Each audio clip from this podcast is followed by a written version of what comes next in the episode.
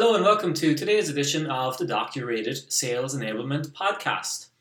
Earlier this week, I had the pleasure of spending time with Paul Bickford. Paul is a sales training and enablement leader at Epicor Software. To begin with, Paul told us about his background. I started out in sales. Uh, I was in sales in a few different industries. I became a President's Club salesman and uh, sales manager and then I was tapped on the shoulder to apply for a sales training manager role. And between my background in stage acting and being an English major in college, both worked well towards the platform skills needed to engage an audience from training capacity. And then my my degree helped me with developing curriculum and uh, applying what I'd learned about instructional design and and um, and then from there I just learned how to be training and development expert. You know, I thought initially it was a death by PowerPoint. You know, you just get a, uh, in front of people and speak to a PowerPoint.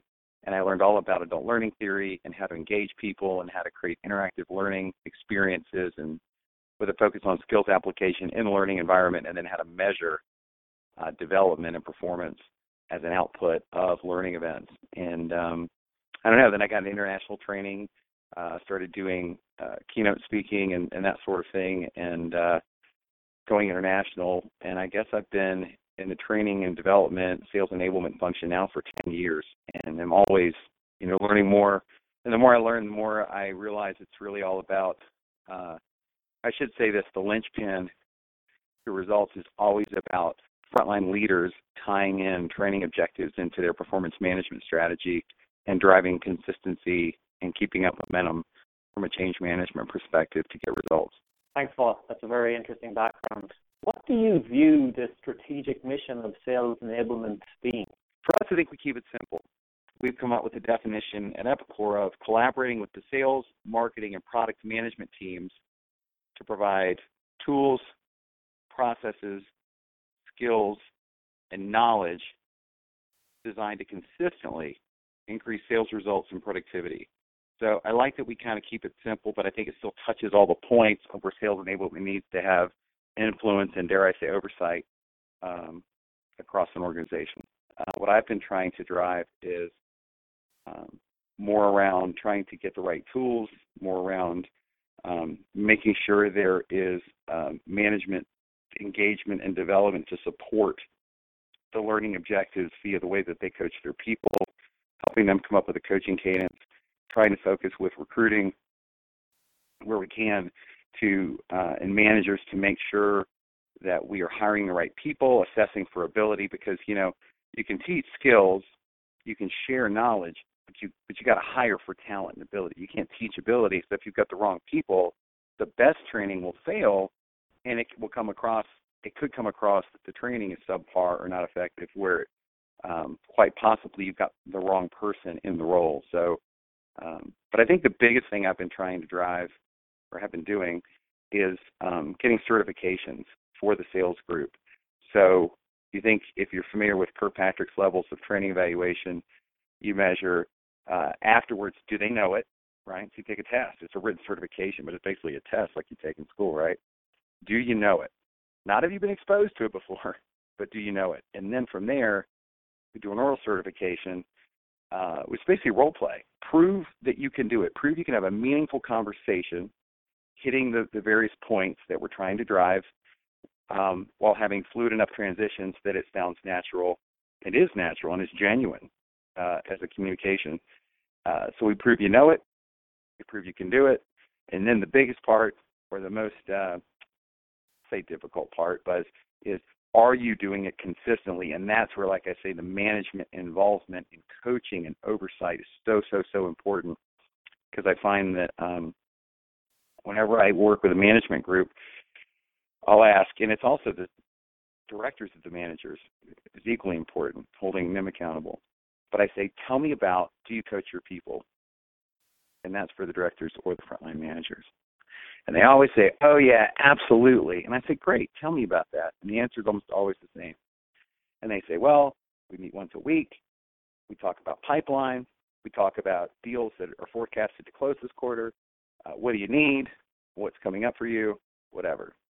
And I always say, "That's fantastic. obviously you have to do that. Please continue to do that.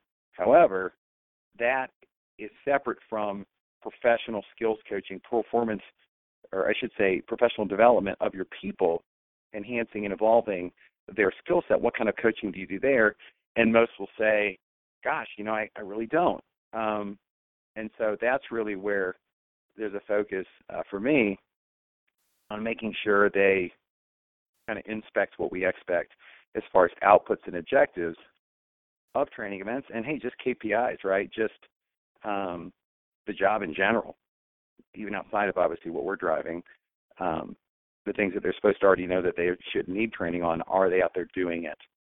Because we can know things but you got to have skill and will right? Skill will and ability are the three point uh, the three elements to performance. And so you can have the skill to do it, but if you don't want to do it, or if you have the confidence and comfort with the skill set to apply it, then that's the other piece where you have to focus on is it intrinsic will, or it's something they have to bring to the table, or is it an extrinsic will because the le- leadership needs to help motivate? Do they have the right environment and tools to be successful? That will help them be more comfortable in being willing to apply the things we're driving. So there's so many, it's so multifaceted. Just making sure, one, we get visibility, to all those elements.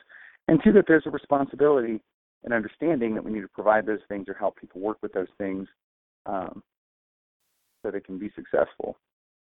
I worked for a large, very large company in the telecommunications space, and uh, we had a real challenge when I came in around where salespeople were being hired and they were washing out within six months, and it was all over, all over the the various um, regions in the division. And one of the one of the things that was we found was that uh, they were hiring people and then not spending the time with coaching, and the people weren't being successful.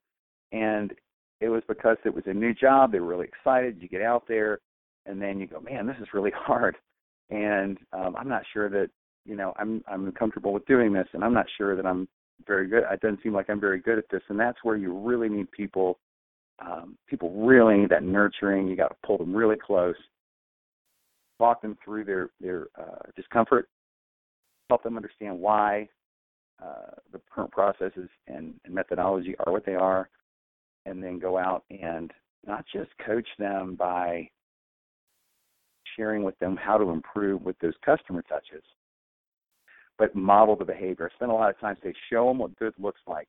You take the call you talk to the next customer, let them watch you. And it also sometimes provides visibility. If the manager's not comfortable, do they need, I've been doing that at Epicor, do they need to be certified? Do we need to make sure that they, right, especially if the program wasn't in place when they were in sales, they may not be good at modeling the behavior. They may not understand how to apply it themselves because they're in a leadership role and making sure that they also can walk the walk.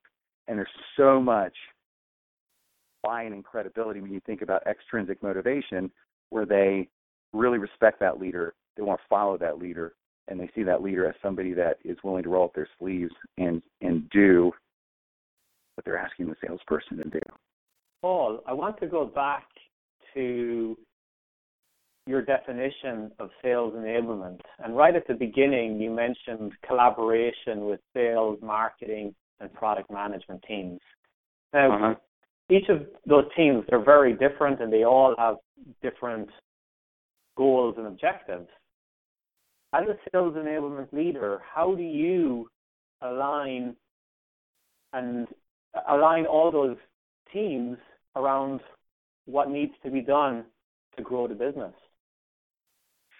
Well, and that's that's one thing where I think in sales enablement, you have to be well, you have to be able to influence without authority you have to be willing to be good at managing upward um, and connecting the dots because yeah i mean this part it's easy to say it but the execution of it right can be very challenging because you have different people with different agendas and objectives uh, where you hope there's alignment and there's ways you can work towards that um, but you have to be sensitive to you know the people, the politics, the organizational processes, the various levels of social capital and credibility that the leaders and um, with each with within each of those functions that they have, and um, so essentially, it's trying to figure out. To me, it's it, it's all sales. It's like, and that's where the one thing that I think that's helped me in my background. I don't have, you know, I don't come from a sales operations background. I don't come from an HR background when you think of training and development. I,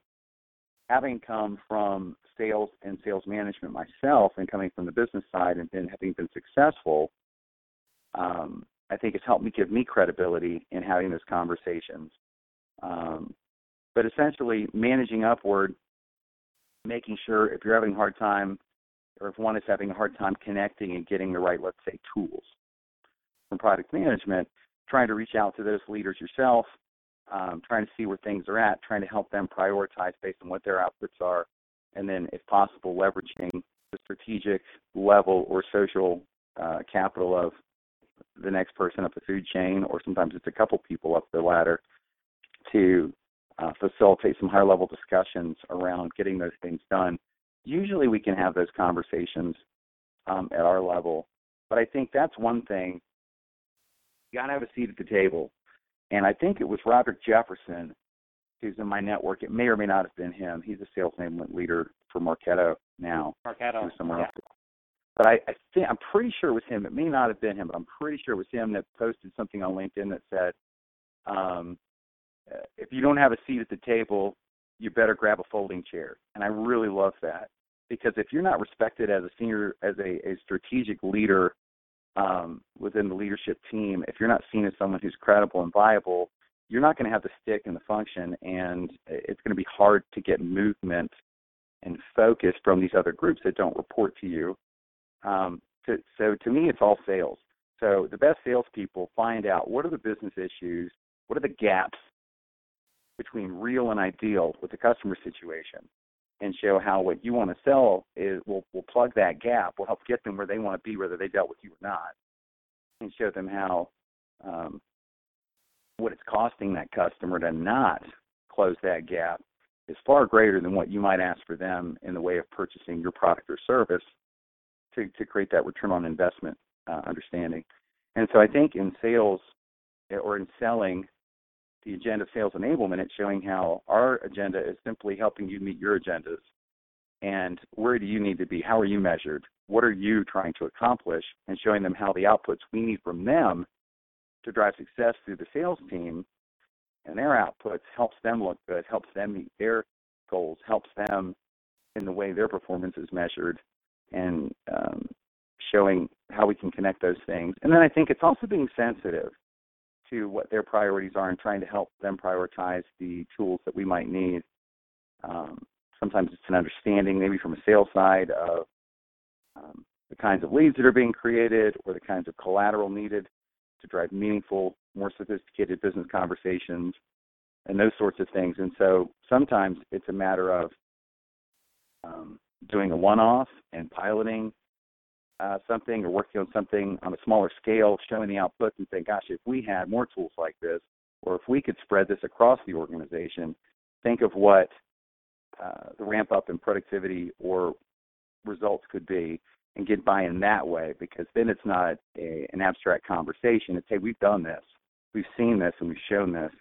That's what I'm doing right now with the certification process with our sales development group uh, to try to show the results of doing this so we can get accountability from the field sales group and their senior leaders and their vice presidents to say, okay, we need to do this too um, to help hold people accountable.